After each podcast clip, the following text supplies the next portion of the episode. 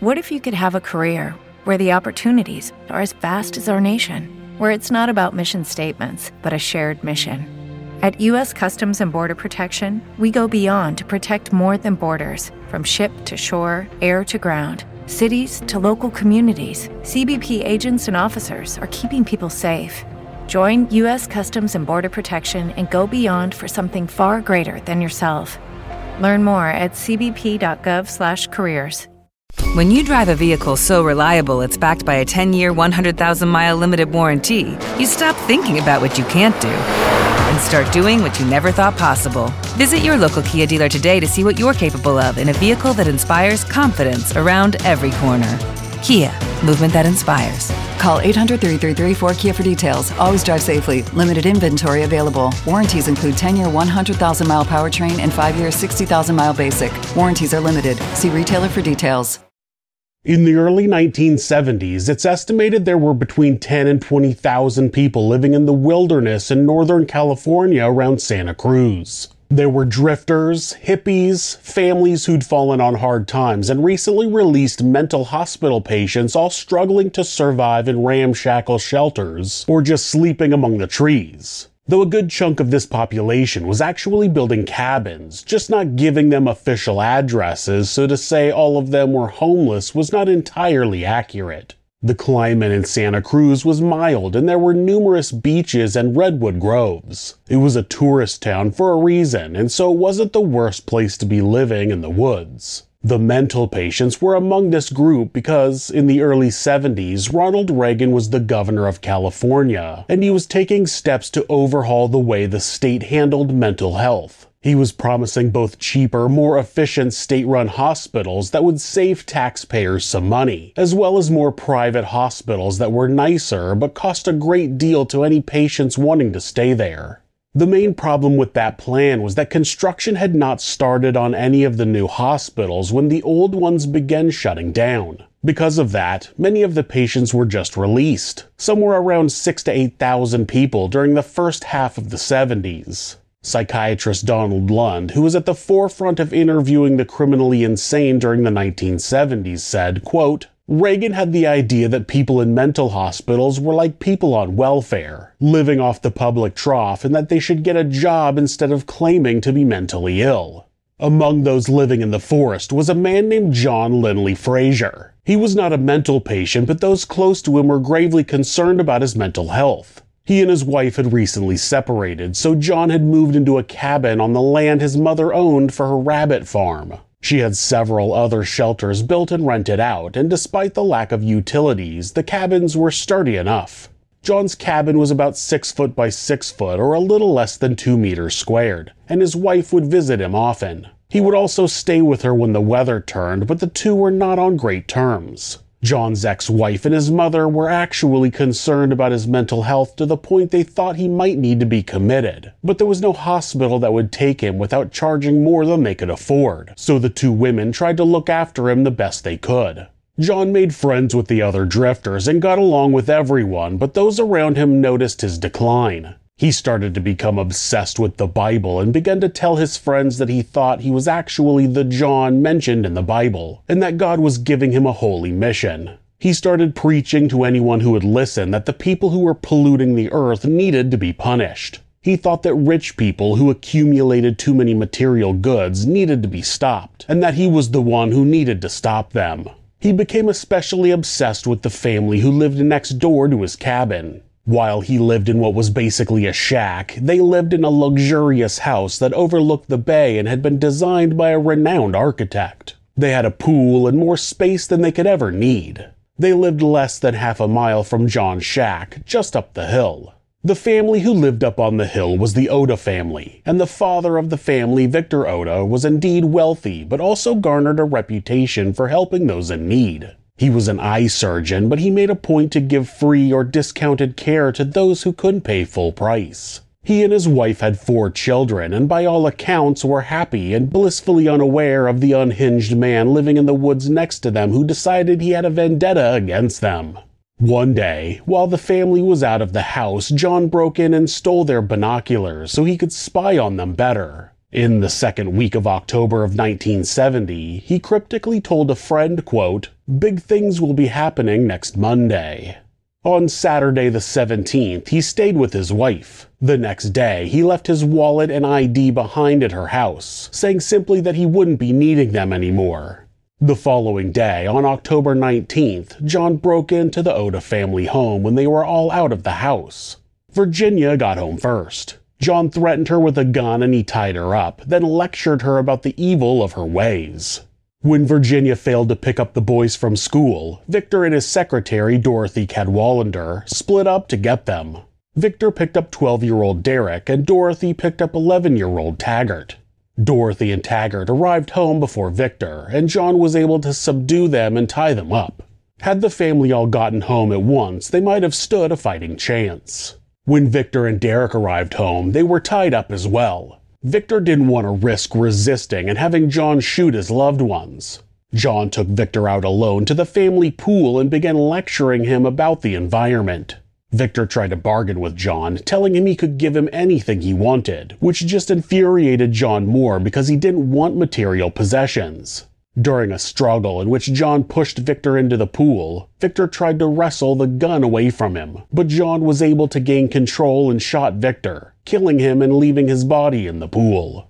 John then went back into the house and executed the rest of the family with a 38 caliber revolver. Then he dumped their bodies in the pool. In one of the family's cars, he placed a note that read, quote, Halloween 1970. Today, World War III will begin as brought to you by the people of the free universe. From this day forward, anyone and or company of persons who misuses the natural environment or destroys same will suffer the penalty of death by the people of the free universe. I and my comrades from this day forth will fight until death or freedom against anything or anyone who does not support natural life on this planet. Materialism must die, or mankind will. John signed the note with the names of four tarot cards the Knight of Wands, Knight of Cups, Knight of Pentacles, and Knight of Swords. Signing it with multiple aliases was likely meant to put fear into the public that another murderous cult was on the loose, as the Manson family murders had recently happened. John then set the house on fire and stole another family car. After he made his escape, he left the car on a train track where it was run over. News of the slayings quickly spread, and police asked the public to come forward with any information they had. Three different people who had followed John's concerning descent into madness went to the police right away. The note matched exactly the language he'd been using during his unhinged speeches. Police staked out his cabin, and he was arrested at dawn on October 23, 1970, and went with police without a fight. The Ohta's two teenage daughters, Tora and Lark, were out of the house when the killings happened and survived the slayings. Over 700 people came to the funeral. Against his will, John's legal team wanted to go for the insanity plea. Preceding his trial, John told psychologist David Marlowe that he would rather get the death penalty than go to a fascist head factory. He showed up to his first day in court with half of his head and facial hair shaved, so the jury would think he was faking insanity. Just as he wanted, John was declared sane and found guilty. He eventually killed himself in prison decades later in 2009. The legal team that had worked the trial all became very close afterward. Jim Jackson was the defense attorney, and he had brought on his friend and colleague psychiatrist Donald Lund to consult on John's sanity. Years later, Lund would go on to co author the Die Song with journalist Jefferson Morgan, which would chronicle much of the first hand information on the life of Herbert Mullin. Harold Cartwright worked as Jackson's primary investigator, and the three even made friends with District Attorney Peter Chang, who'd worked against them for the prosecution. They saw no harm in becoming friendly after the case was over because there was likely not going to be a time when they would all ever be on a case of such magnitude ever again. Lund specifically was an academic and had only been brought on because the insanity defense was a possibility. The trial finished in 1971, and everyone in Santa Cruz was relieved to have their lives return to normal. A madman killing people on a schizophrenic mission from God surely had to be a once in a lifetime occurrence. Unfortunately, though, they were about to find out just how wrong they were. This is Monsters.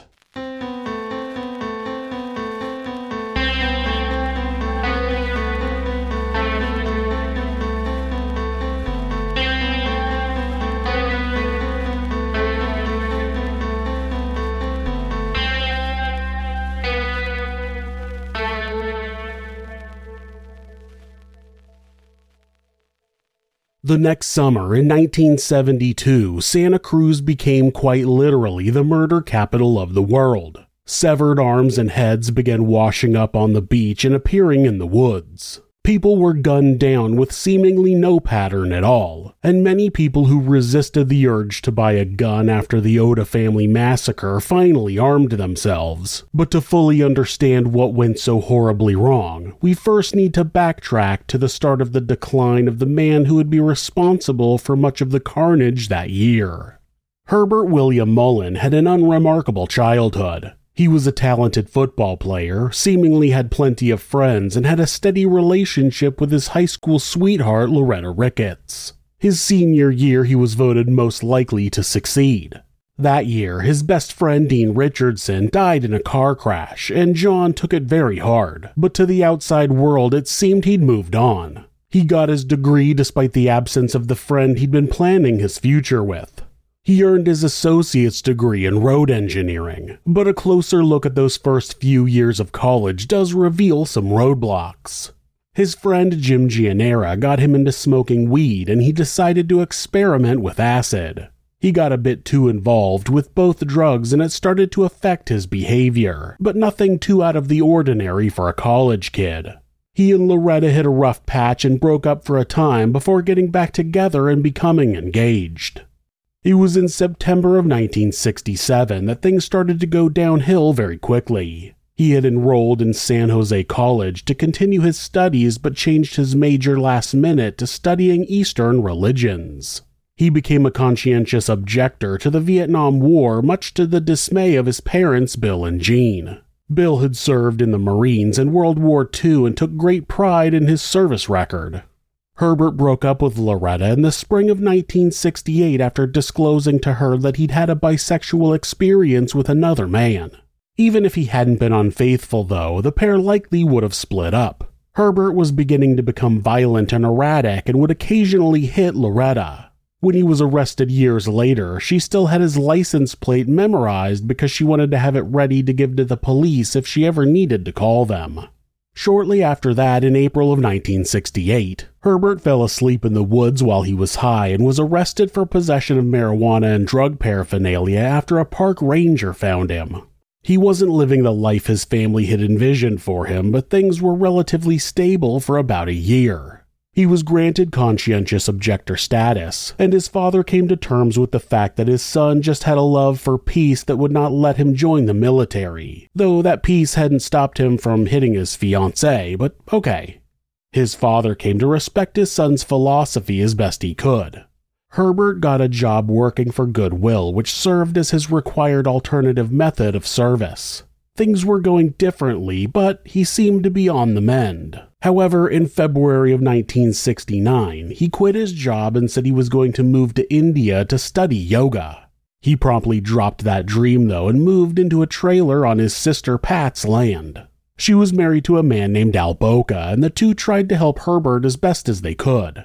Up until that point, Herbert's family had been attributing his problems and oddities to his drug use. He was abusing acid and had tried heroin, and they thought his strange behavior was simply lining up with when he was on drugs. However, at a family dinner at the end of March, Herbert did something rather concerning. As Pat, Al, Jean, Bill, and Herbert all sat around the table, Herbert went into a trance. He started imitating Al's every move, taking a bite of food when he took a bite of food, and repeating everything Al said verbatim. He would not respond to anything his family said, and nothing could shake him out of the daze. Jean later said, quote, he was just sitting there with this blank stare on his face and almost baring his teeth, you know, like an animal does when an animal is vicious. The next day, Herbert cooperated when his family took him to Mendocino State Hospital. He stayed for four and a half weeks, but was granted occasional furloughs back to Pat and Al's house.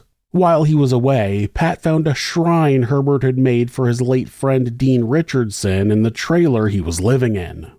During his furloughs, Herbert's doctors instructed him to ask questions whenever he was unsure about something.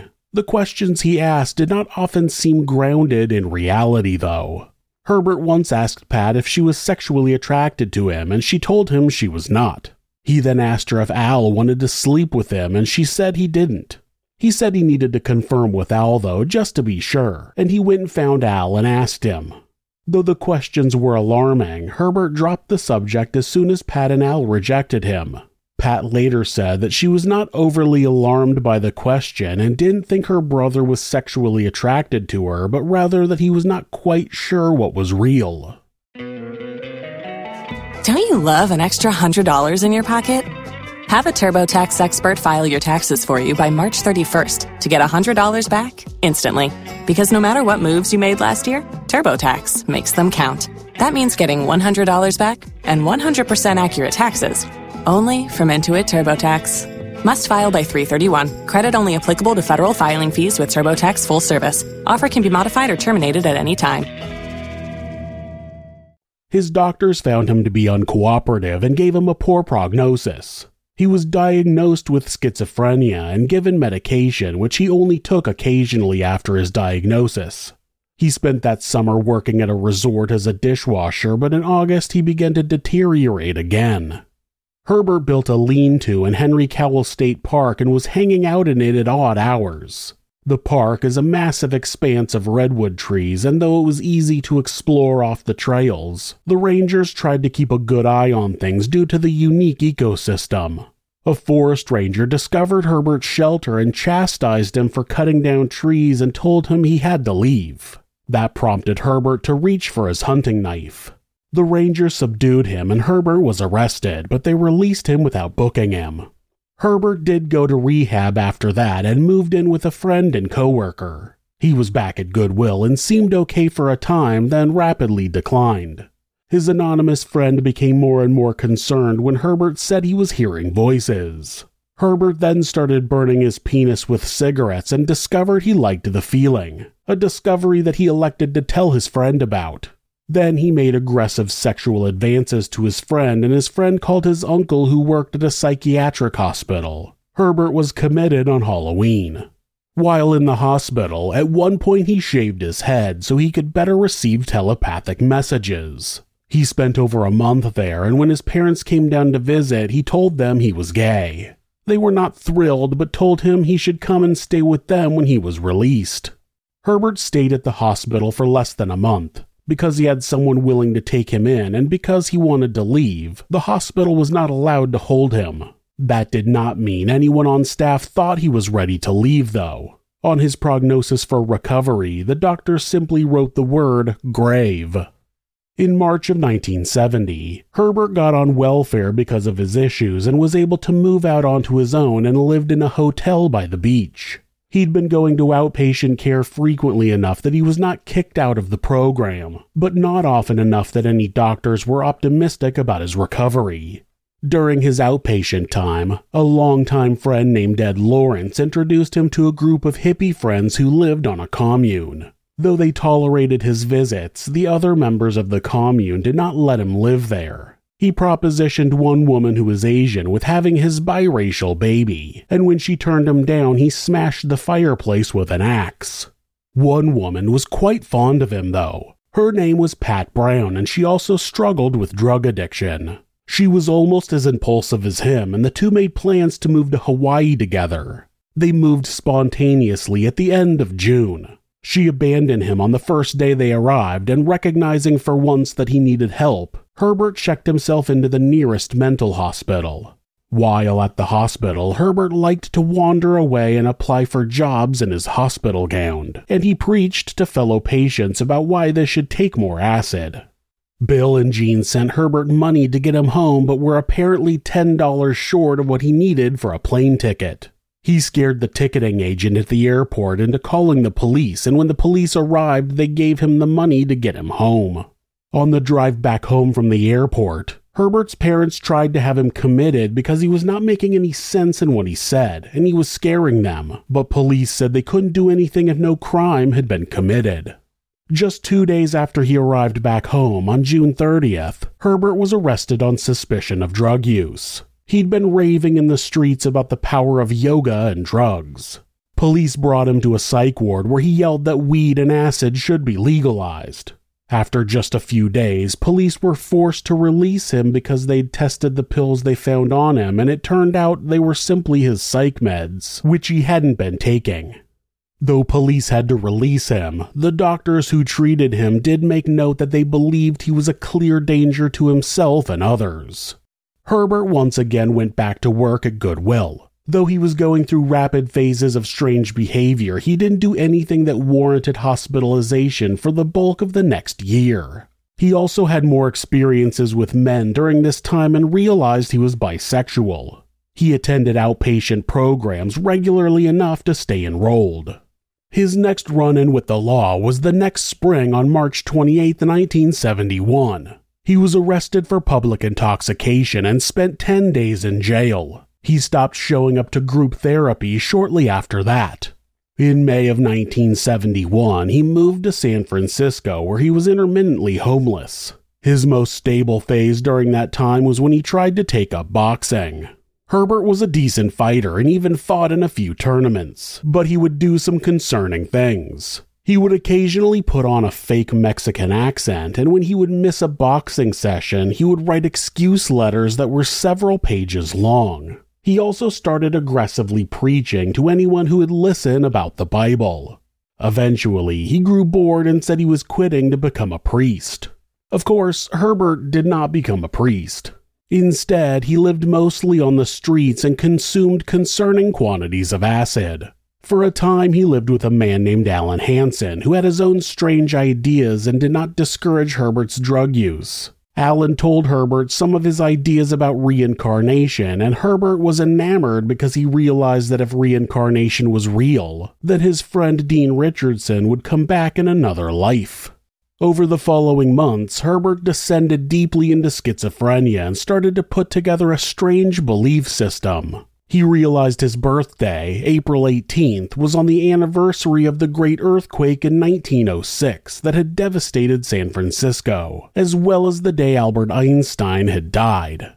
He decided that Einstein had died to protect all beings born on April 18th later in time, and, more specifically, to save him from dying in the Vietnam War. He realized that earthquakes and other natural disasters must have some great significance, and came up with the theory that God needed to be appeased with a constant stream of death.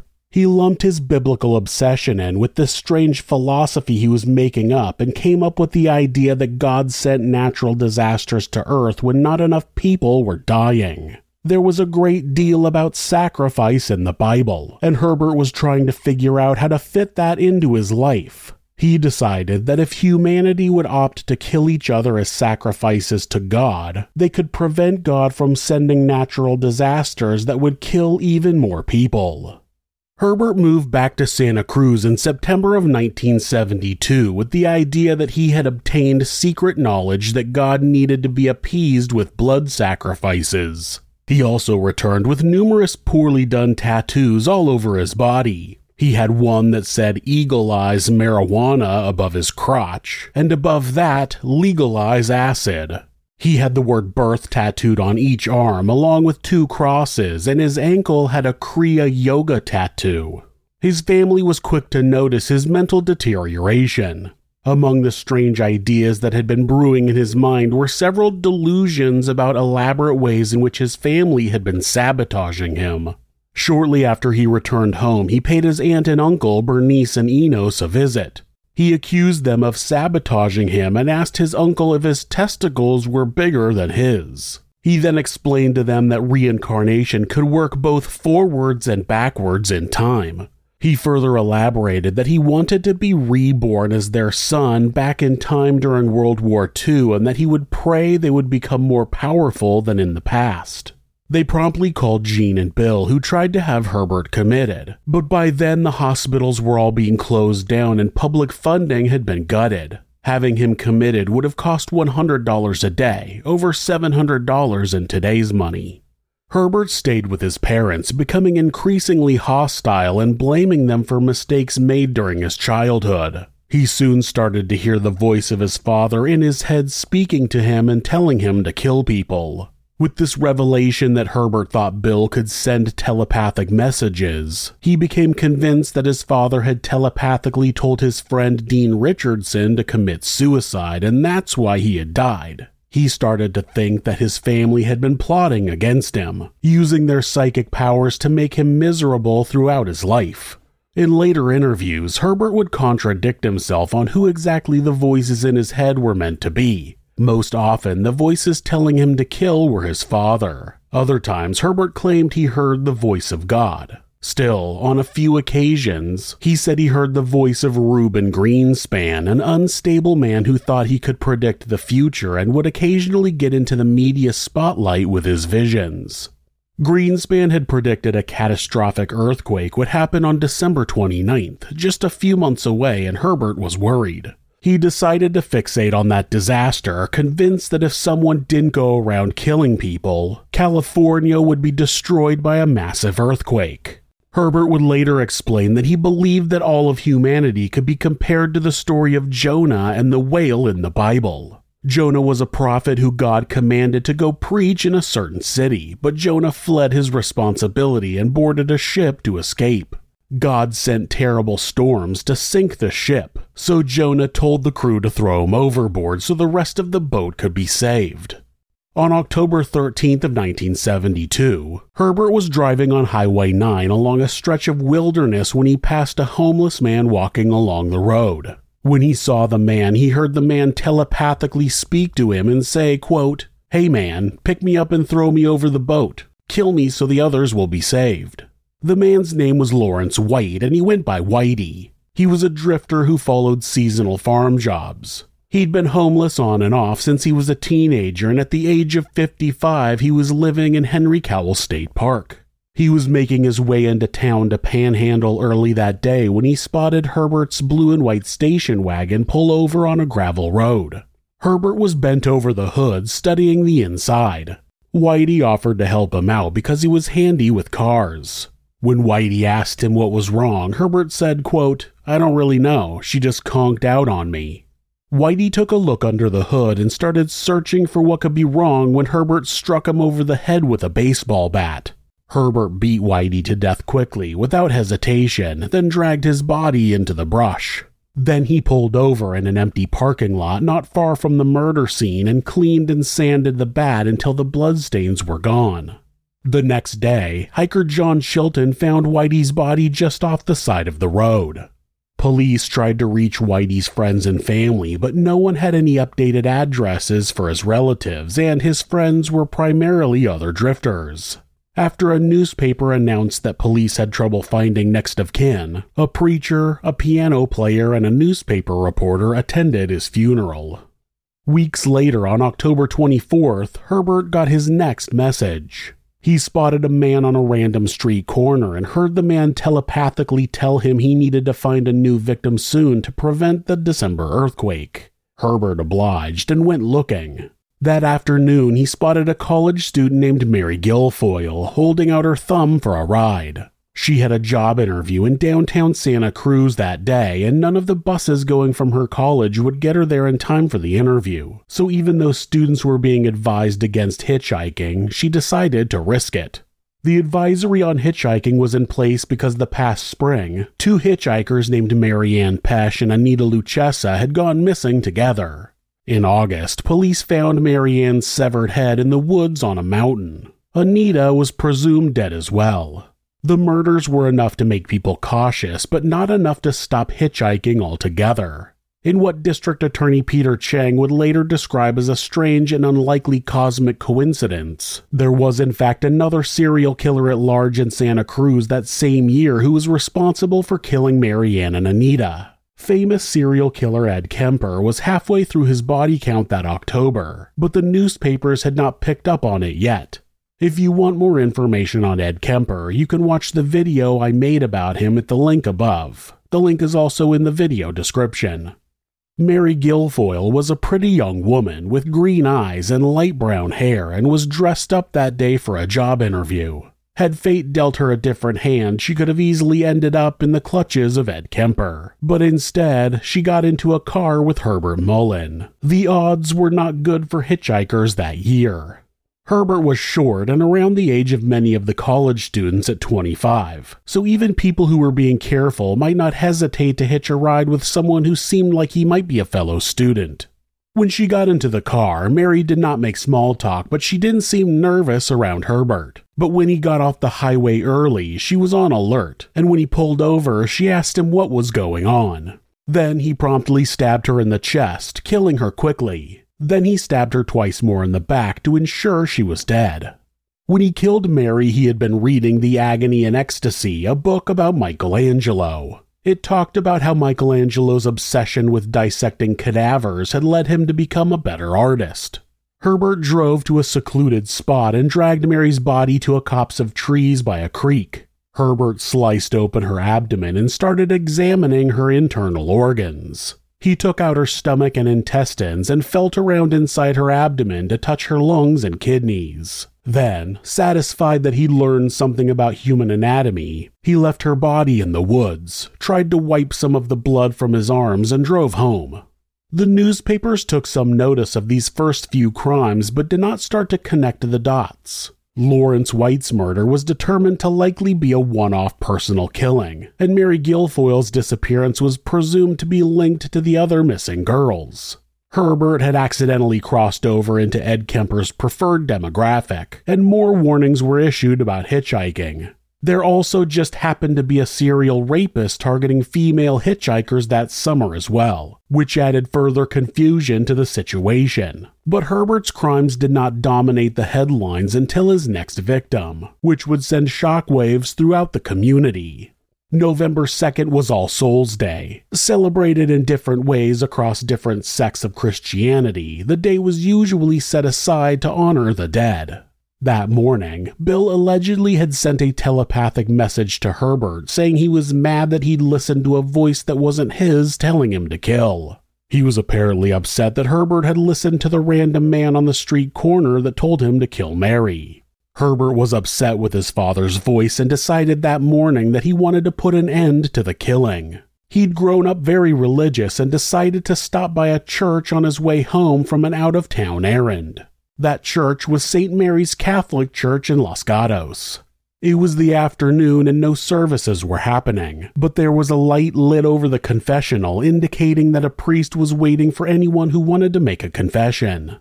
Suddenly, the voices came back. When Herbert realized there was a priest alone in the church, the voice of his father said, quote, That's the person I want you to kill. Herbert had brought his hunting knife and meant to sneak up on the priest by shoving the door open and stabbing him, but the door was locked. Herbert thought about just leaving then, but the priest inside opened the door. Before he could ask Herbert what he wanted, Herbert stabbed him in the chest, but the priest put up a fight, shoving Herbert down and kicking him.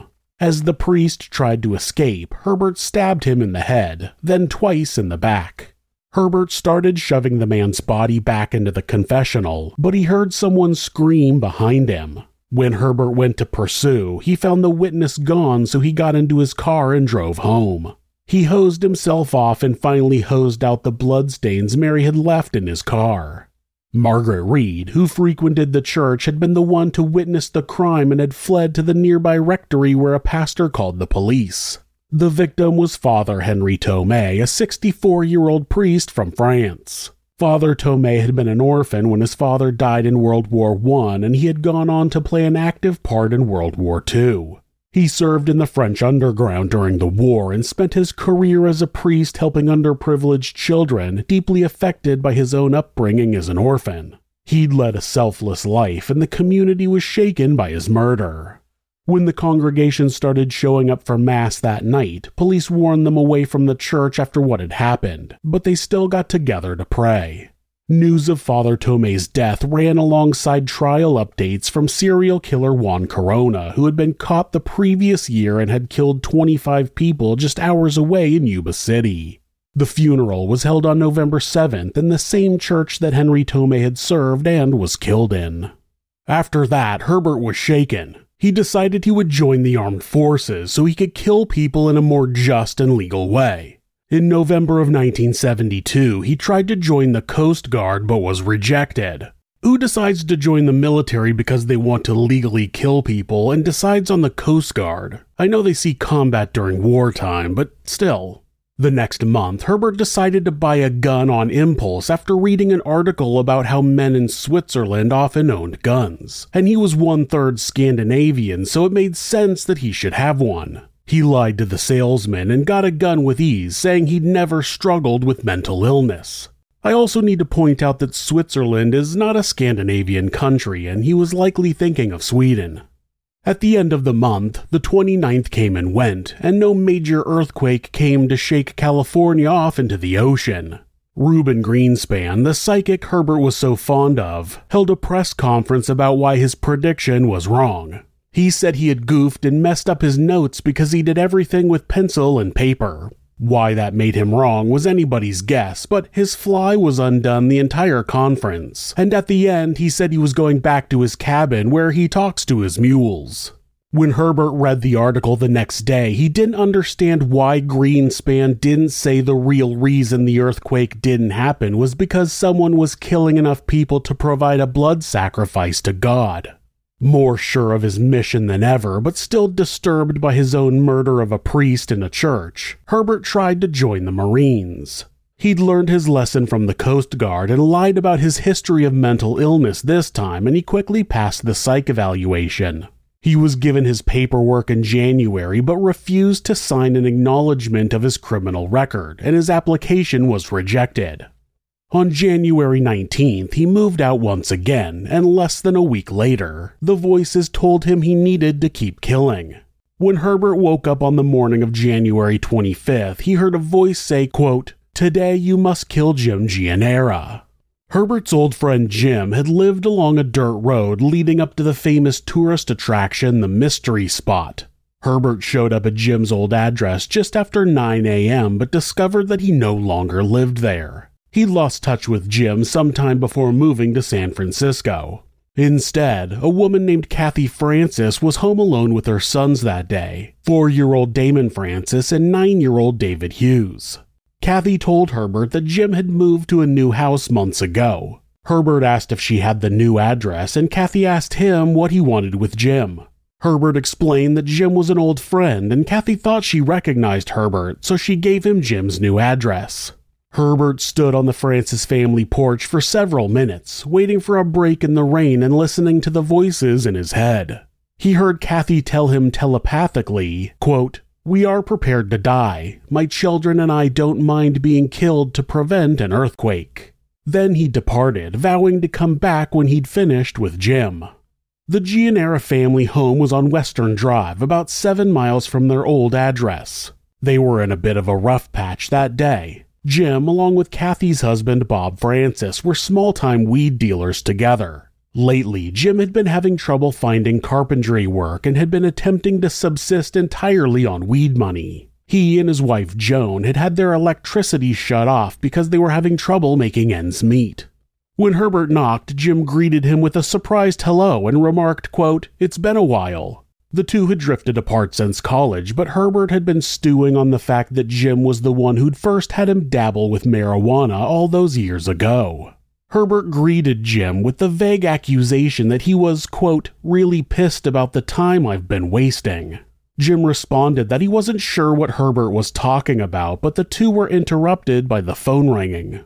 Jim went to answer it, and Herbert walked into the house. When Jim hung up, Herbert asked about an old acquaintance named Jeannie, and Jim remarked that he hadn't heard from her in a while. Then Jim asked his old friend what he wanted, and Herbert became unhinged. He screamed, You're claptrapping me, pulled out his gun, and shot Jim.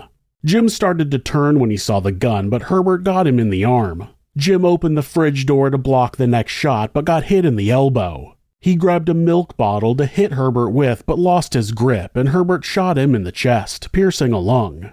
Jim started trying to get up the stairs to warn his wife, but Herbert shot him in the head. Joan had been upstairs taking a bath, but walked downstairs just in time to see Jim get shot in the head. Herbert shot Joan in the chest, and she staggered over to her husband with just enough time to tell him she loved him before Herbert stabbed her in the back. He then shot her four times in the neck and head to make sure she was dead. He searched the rest of the house and found a baby's empty crib, but with no sign of anyone else, he fled the scene. The Gianera's daughter, Monica, who was just a year and a half old, was thankfully staying with Joan's parents that day. Back at the Francis family home, Kathy and the boys were getting their day started. David was sick, so he wouldn't be going to school, and it was too rainy for the boys to play outside, so she'd let the boys hang out in their pajamas. Kathy had been struggling with depression lately, and the rainy weather and prospect of taking care of the sick boys had left her with a lack of motivation to change as well. So all three were preparing for a lazy day inside, hiding from the storm. The boys were playing marbles, and Kathy was on the couch when Herbert returned. This time, he had parked at the bottom of the road as his car had struggled on the muddy incline leading up to the house on his first visit. He wanted the element of surprise this time around. Herbert walked up during a brief break in the rain. He knew the family kept the door unlocked from his last visit, so he snuck up and rapidly shoved the door open. Kathy and the boys stood up at attention, and Herbert pulled out his gun. He said, quote, could I have a couple of words with you? Then he proceeded to shoot them all in quick succession. He then went around and stabbed each of them in the back to make sure they were dead. On his way out, he grabbed all of the shell casings he could find. Later that day, Bob Francis called to have someone tell Kathy that he would be home late. One of their neighbors, Steve Houts, had the only working phone on Mystery Spot Road, so he would often begrudgingly act as a messaging service for his neighbors. Bob had been out of town on a weed deal that he and Jim had set up, and it was taking longer than expected to get the money from the buyer. He wasn't sure when he would be home. Steve Houts went up to let Kathy know and had the misfortune of finding the corpses. At the Gianeras, Eleanor Foster, Joan's mother, had been the one to find the bodies the next day. She went to check on them when she couldn't get a hold of them to pick up their baby. She was so shocked at finding her daughter and son in law dead that she called her husband and Jim's parents before finally realizing she should call the police. Police were asking the media for any leads, making it clear they were only interested in solving the murders. They were open to the idea that the killings might have been drug related, but stressed they only cared about finding who was responsible for the murders. News of the massacre went to print while Bob Francis was still out of town, and police were looking at him with some degree of suspicion. It was late Friday night when Bob came home. He hadn't seen anything about his family's murder in the news, but was not surprised when police arrested him as he assumed it was in response to the deal he'd just made. When Bob heard about the real reason for his arrest, he quickly broke down, and police believed his grief was genuine right away. He quickly told police the details of his and Jim's weed dealing operation, emphasizing he had nothing to hide and just wanted to find out who killed his family. District Attorney Peter Chang hired Donald Lund to question Bob Francis so that he could speak freely under the cover of doctor patient confidentiality in case Bob was holding back anything important for fear of retaliation from other dealers. Lund wrote down only a list of potential suspects, and after he presented the list, Chang found no new names. Chang later told Lund that he'd also had him question Bob partly to ensure he wouldn't be able to represent him in court, should they find Bob guilty. They may have been friends, but Chang didn't want to face him in court again. News of the Mystery Spot massacre ran alongside news that numerous severed limbs that had washed up on the beach were identified as belonging to Cynthia Ann Schall. Police would not find her head until Ed Kemper's arrest as he'd buried it in his mother's yard, facing her window. It was a busy day for the Santa Cruz media. Police Captain Dick Overton urged the public not to buy guns or go looking for trouble. He didn't want people to panic. He told the Santa Cruz Sentinel, quote, This is not a case of somebody running amuck and shooting people. This thing has a pattern to it. It's not a case of some crazy man running around shooting people. Meanwhile, the crazy man who was running around shooting people was on the hunt for his next victim. On February 7th, Herbert was getting firewood in the woods off of Highway 9. A park ranger pulled up and told him the area was being developed as a new state park and asked Herbert to put the wood back. To that, Herbert simply stared at the ranger, and the ranger said, quote, Look, I'm sorry about this. Then Herbert yelled, quote, no, you have to follow the rules, and threw all of the logs as forcefully as he could back into the woods. The park ranger backed off and wrote down Herbert's license plate Two days later, Herbert spotted a strange campsite in the woods. It was near where he'd been arrested for marijuana possession four years earlier. The shelter was made up of a World War II tent frame and covered with clear plastic. It was a sturdy shelter, about 10 feet by 12 feet or 3 meters by 3.6 meters. The tent was off of a footpath about 20 minutes from the highway. It was near Inspiration Point, the scenic overlook area where Lawrence White had been killed. The shelter was vacant when Herbert found it, so he vowed to come back later and speak to the people who were so clearly not following the rules. The shelter had been built by two brothers named Brian Scott Card and Jeffrey Card. Brian wanted to go on a backpacking adventure in Northern California after he graduated high school. They'd left in August and ended up in Henry Cowell State Park in September, where they befriended a 15 year old runaway from Pennsylvania named Mark Dreibelbis. Though he'd given the boys a fake last name, he was facing weed related charges back home. Together, the three built their elaborate teepee and decided to live in it for a time. Jeff had moved out near the end of January. Two of Brian's friends came up to the camp to stay with them on February 9th. Both of those boys had recently graduated. One of them was named Robert Spector, and he was passing through on his way to hitchhike to the College of the Redwoods. Robert wanted to become a clinical psychologist who would bring people into nature as part of a treatment program. He brought his friend David Oliker along, who just wanted to have an adventure while he figured out what he wanted to do with his life. Herbert showed up in the early morning hours of February 10th when the boys were just waking up. He pretended to be a park ranger, telling them that they were on government property and needed to leave. Herbert was visibly disheveled and had no uniform on, so the boys weren't buying it. Mark said, quote, Hey man, who the fuck are you, Smokey the Bear? Herbert said that he was going to report the boys if they didn't leave, and Mark protested, saying they weren't hurting anyone, they were just camping. Herbert gestured to the trash strewn about the campsite and told them it wasn't right for them to be there making a mess. The boys argued with him, asking him to give them time to pack up their things and sneak away rather than get reported. But Herbert insisted that if he were to let them leave, they would just make a mess somewhere else.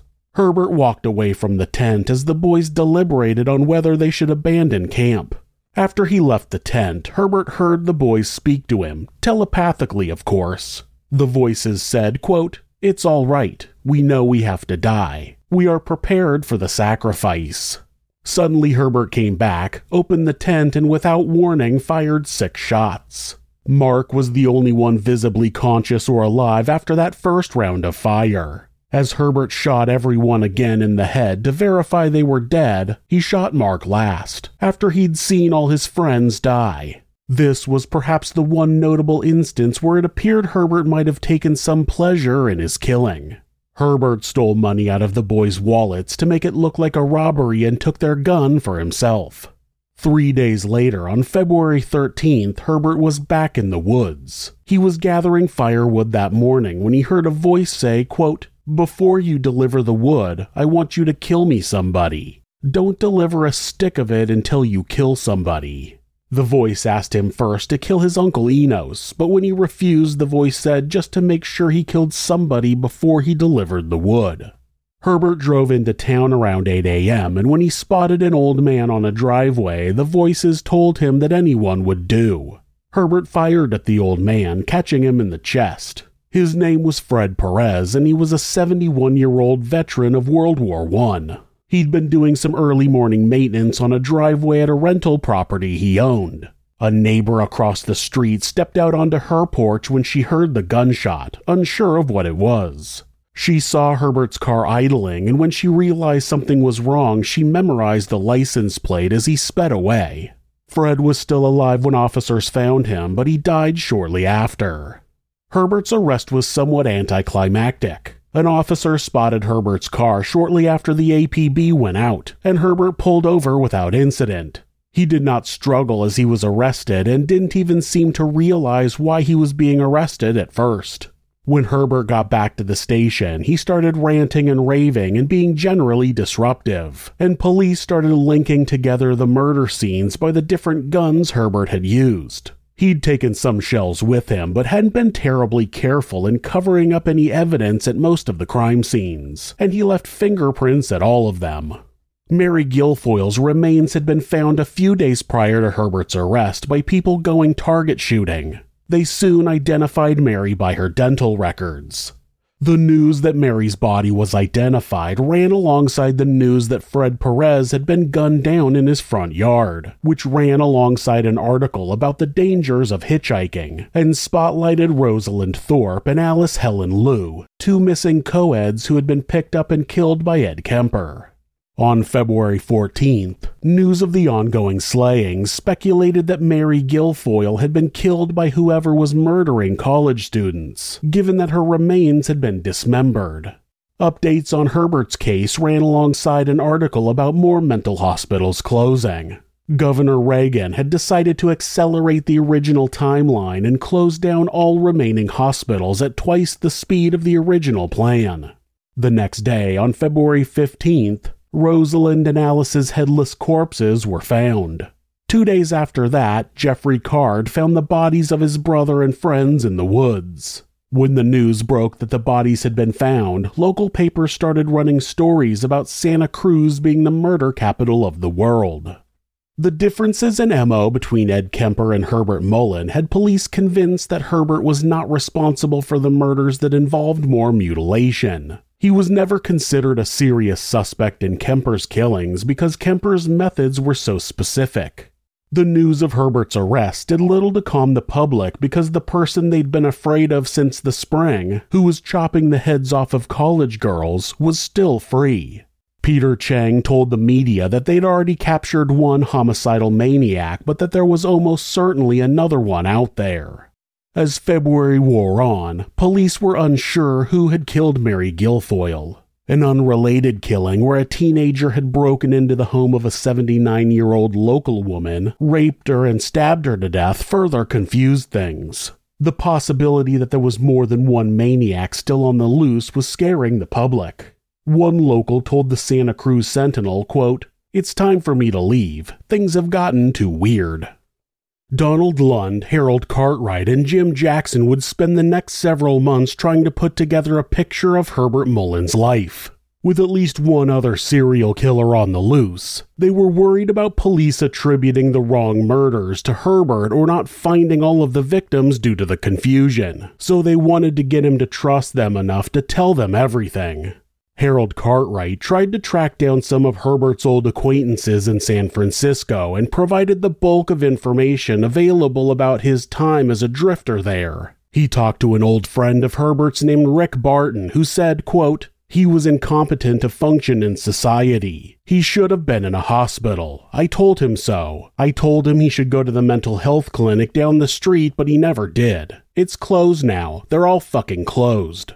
Herbert was proving unpredictable and unhelpful in preliminary hearings. Jim Jackson had been appointed to represent Herbert, but Herbert insisted he wanted to try representing himself, and tried to tell the judge that during one hearing by passing him a note and refusing to speak. The judge told him he was not competent to represent himself. On April 5th, Herbert once again tried to represent himself, saying he'd decided the night before he no longer wanted Jackson to represent him. He told the judge, quote, I don't care to have a long hair represent me. Jackson's hair was somewhat bushy but did not pass his shoulders. Progress was slow, but during their sessions, Lund was starting to make some headway with Herbert, or at least having better luck than Jackson was. Herbert was using his time behind bars to write down his ideas and snippets about his life. After his arrest, Herbert was given the cell typically reserved for the most dangerous or unstable offender. He was separated from the other inmates for safety, had its own shower, and was farther away from everyone. It also had a camera and clear walls so police could keep an eye on offenders who were suicide risks. Herbert quite liked that because it gave him more quiet time. He was constantly writing down his theories about the world or studying law because he wasn't quite sure yet if he could trust a long hair to represent him. Herbert's peace was disrupted on April 24th when Ed Kemper turned himself in after killing his mother and his mother's friend and mutilating their bodies. Ed Kemper had a history of suicide attempts and was nearly seven feet tall, so it was determined that he was more of a risk to both himself and others than Herbert.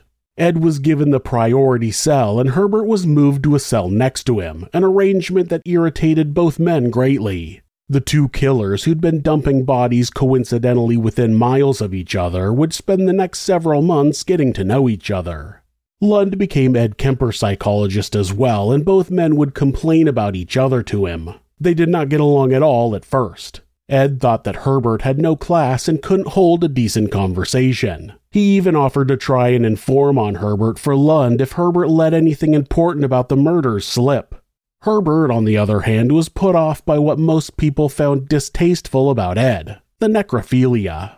Lund started planning his sessions for both men on the same day, usually meeting with Herbert first so that he had ample time if he needed it.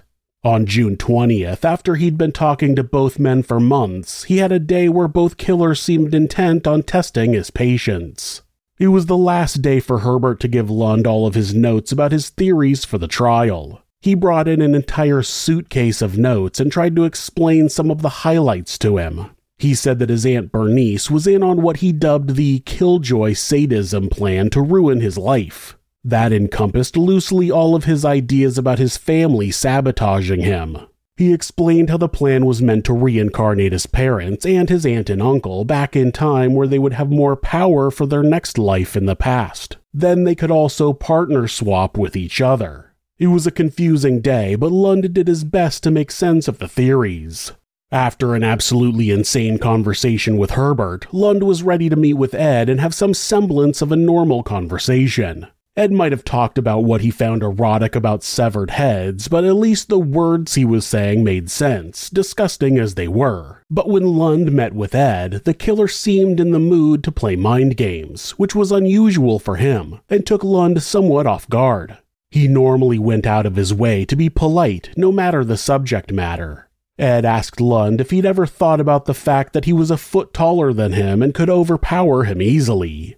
Lund tried to redirect the conversation, and Ed started talking about how he thought he deserved the death penalty and that he would do anything to make sure he got it. He said if he didn't get sentenced to death, he would just have to kill someone while he was behind bars to make sure he was executed. He said, quote, I've fantasized about catching somebody off guard. It would be easy. Lund directed that to the subject of Ed's fantasies and if he'd been getting more sleep lately, and Ed said the new psych meds they had him on were making him lose sleep. They discussed a new course of treatment, and Lund saw Ed's doctor walking past their interview room. The room had a small window so they could see the hallway, but not the guard outside, to give a semblance of privacy.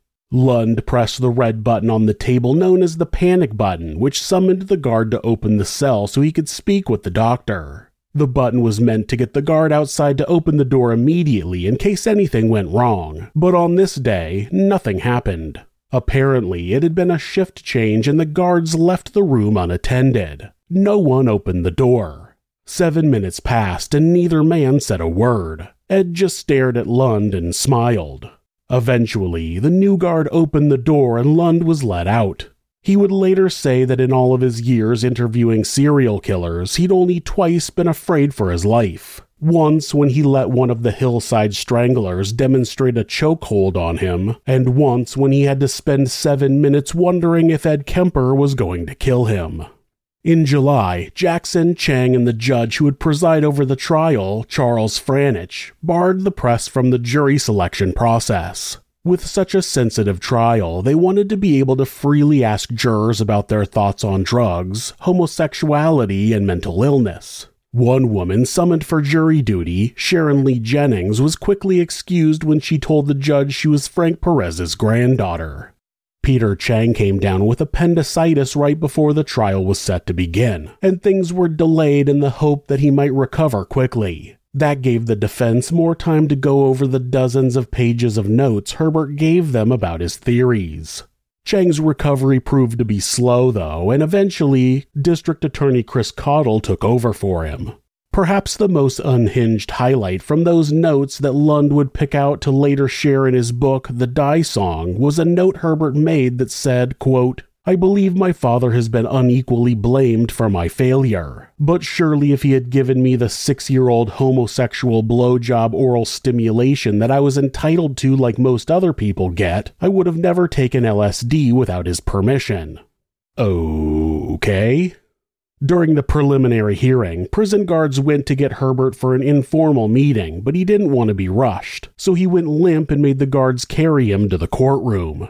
Because of his instability, Jackson and Lund had Herbert make a videotape where he explained his theories in detail. They needed that because they thought he might refuse to talk or be otherwise unpredictable if he actually took the stand to explain his theories. Things started off quite poorly when the trial began. The jury learned during the opening remarks that Herbert had actually killed 13 people, not the 10 that had been reported in the papers. Word that the first three murders were tied back to Herbert had not yet made it to the news. When the defense informed them of the murders of Mary Guilfoyle, Lawrence White, and Father Tomei, the jury was shocked. The prosecution had more than enough physical evidence to tie Herbert to all of the crime scenes, and their various testimonies were rather uneventful, as they had so much straightforward evidence. Most of the drama from the trial came from Herbert himself, and the defense trying to explain the intricacies of his insanity. Herbert would periodically interrupt the trial to yell or hand the judge cryptic notes about the way the world needed to keep spinning, or how hippies were playing with his mind. He'd interceded to tell the jury about how he was, quote, building his dynasty in other worlds. When the murders were detailed and it was noted how quickly his victims died, he smiled proudly. The videotape that London Jackson had made on a good day had the most coherent explanation of Herbert's theories. After some deliberation, the jury was allowed to see it. Herbert explained on the video that to prevent catastrophic disasters from happening, people needed to die. He thought that God was only appeased by bloodshed and sacrifice, and so, in order to prevent catastrophic earthquakes that would destroy California and cause it to break off and fall into the ocean, he had to kill people. He called it singing the die song, when people either persuaded others to die or killed them outright so they might be spared from God's wrath.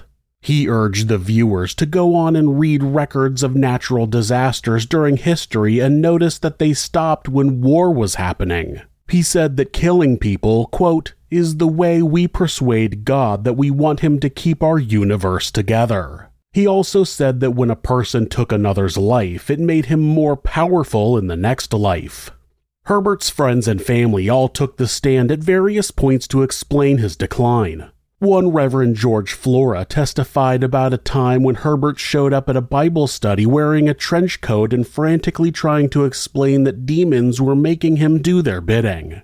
Alan Hansen, the roommate who had gotten Herbert into the idea of reincarnation, chimed in. He testified about how Herbert had woken him up one night because he was having a conversation with God. When asked by the prosecution if he meant that Herbert was praying, Alan replied, quote, if Herbert did on the street what he was doing in my kitchen, people would avoid him. He was yelling. Once he screamed, God, we need more marijuana in the world. This went on for four hours.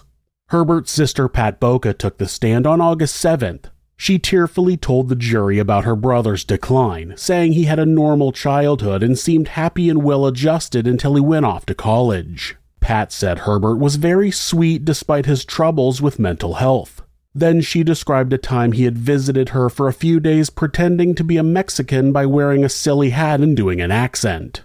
That anecdote and the story about Herbert asking her if she was sexually attracted to him would be presented sensationally in the media. Herbert's ideas were so unhinged and outlandish that it was almost impossible to write about the trial in any serious way when he was talking about time traveling reincarnation and appeasing God with blood. But Pat's testimony did somewhat help the media to remember that what had happened was tragic not only for the victims, but for the family that had tried so hard to stop Herbert's decline.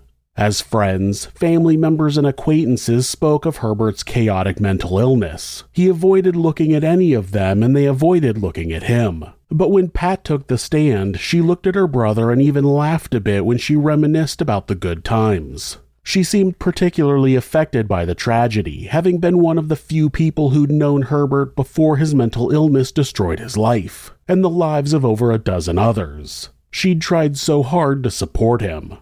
Dr. Charles Morris, who had interviewed Herbert for the prosecution, told the court that Herbert had confessed to killing a male hitchhiker in October. If there was any truth to that statement, the victim was never found. The claim was ruled not relevant at the time, Morris had many other thoughts about his chats with Herbert, though. The doctor said he believed Herbert might have been insane during the first three murders, as he was still using acid and not making much of an effort to hide his crimes, as with the mystery spot slayings. The prosecution also presented compelling evidence that Herbert may have had a personal motive for at least the killing of Jim Gianera. Herbert had conceded in interviews that he may have sought out Jim because of revenge initially, but the real reason he had to die was to prevent the Great Earthquake. Near the end of the trial, Herbert wanted to take the stand for himself. He went on to detail the conspiracy he thought his friends and family all held against him, saying that he'd become a scapegoat that they would all make miserable so that his next life and his next reincarnation would be even worse. He explained about the earthquakes again, the conspiracy against him, and how his father denied him orgasms, and he did not make a whole lot of sense. Near the end, when asked why he decided to kill Frank Perez, he said he didn't decide that. The voices told him so they were responsible. He told the judge, quote, a rock doesn't make a decision while it's falling. It just falls. The jury began deliberations on August 17th, and after two days, they reached a verdict. They found Herbert guilty of two counts of first degree murder and eight counts of second degree murder. They decided the killings of Jim and Kathy were premeditated, while the others were not. They were done last minute to take out witnesses.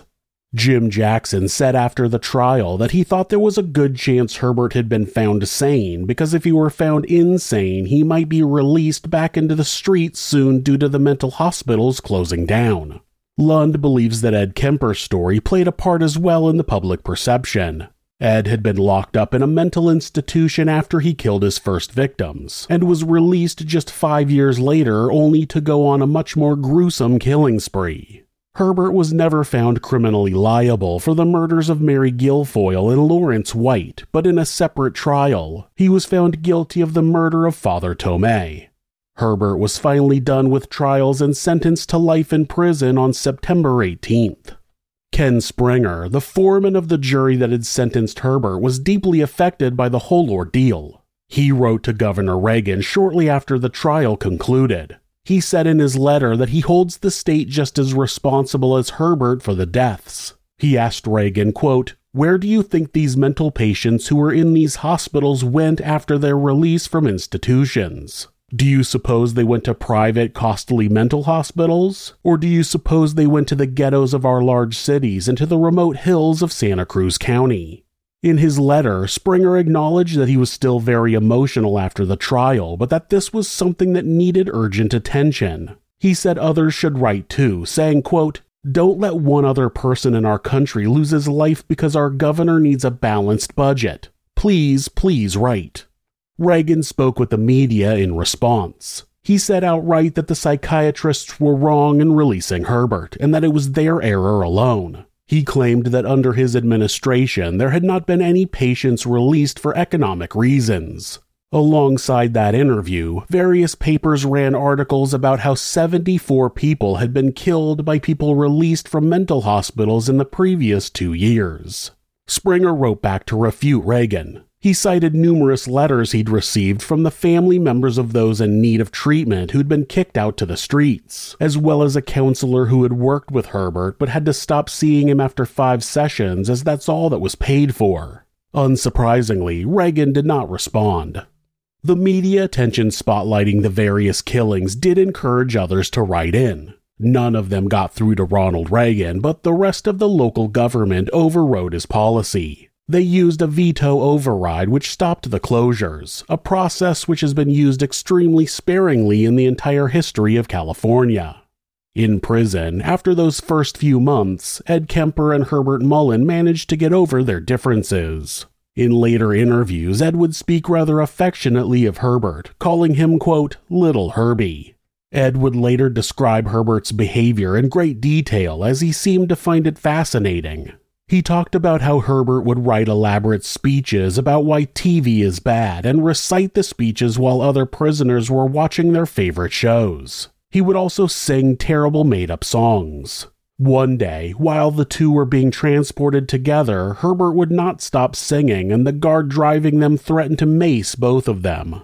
After that, Ed decided he needed to get Herbert under control. Ed started throwing water on Herbert when he was being annoying and giving him peanuts when he was being quiet, or when he would sing at instructed times. He prided himself on conditioning Herbert's behavior like he was conducting a fun experiment.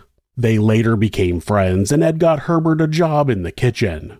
The two killers were only in prison together for three years, but Ed would always talk about their friendship fondly. He said that when he would try to get Herbert to understand how his actions affected others, it seemed like the first time someone had actually sat Herbert down and tried to get him to understand his place in the world. Because Herbert was found legally sane, he was not really ever allowed to get proper mental health treatment after his arrest. At various parole hearings, he would ask for wizards to evaluate him, or say that he wanted to find a wife to sire his children. His parole was denied every time. Those first few years with Ed Kemper, where the necrophiliac would listen to Herbert talk about his feelings, but also splash him with water, were likely the closest thing Herbert ever got to therapy sessions after his arrest. Herbert Mullin died in prison on August 18th of 2022. He was 75 years old. People regularly comment that someone should not be called a monster if they suffered from mental illness, but my show isn't produced from the perspective of the monster. It's produced from the perspective of the victims. To the victims and their family members, Herbert Mullin is the monster who murdered them and destroyed their lives. I have spent most of my life diagnosed with mental illness, and if, because of that, I murdered you or a member of your family, I would justifiably be a monster to you. We can use someone's mental illness as a source of reason for their actions and even feel empathy for them, but to their victims, they will always be a monster. If you're the victim of domestic abuse, please reach out to someone for help. Please talk to your local shelter or call the National Domestic Abuse Hotline at 1 800 799 SAFE. That's 1 800 799 7233. Or you can go to thehotline.org to chat with someone online. This website is set up so that, at any time, hitting the escape key twice will take you to a Google search page. That way, if your abuser is nearby, you won't get caught seeking help. If you're having feelings of harming yourself or someone else, or even just need someone to talk to, please contact your local mental health facility. Call 911 or call the National Suicide Prevention Hotline by simply dialing 988 in the United States. They're available 24 hours a day, 7 days a week, and will talk to you about any mental health issue you may be facing. If you are a member of the LGBTQ community and suffering from discrimination, depression, or are in need of any support, please contact the LGBT National Hotline at 1 888 843 4564 or go to lgbthotline.org. Thanks so much for letting me tell you this story. If you enjoyed it, subscribe on whatever platform you're on, hit like, rate us, or leave us a comment. You can check out our other show, Somewhere Sinister, on YouTube or anywhere you listen to podcasts. If you'd like to support the show, check out our merchandise at thisismonsters.com. The link is in the description. Thanks again, and be safe.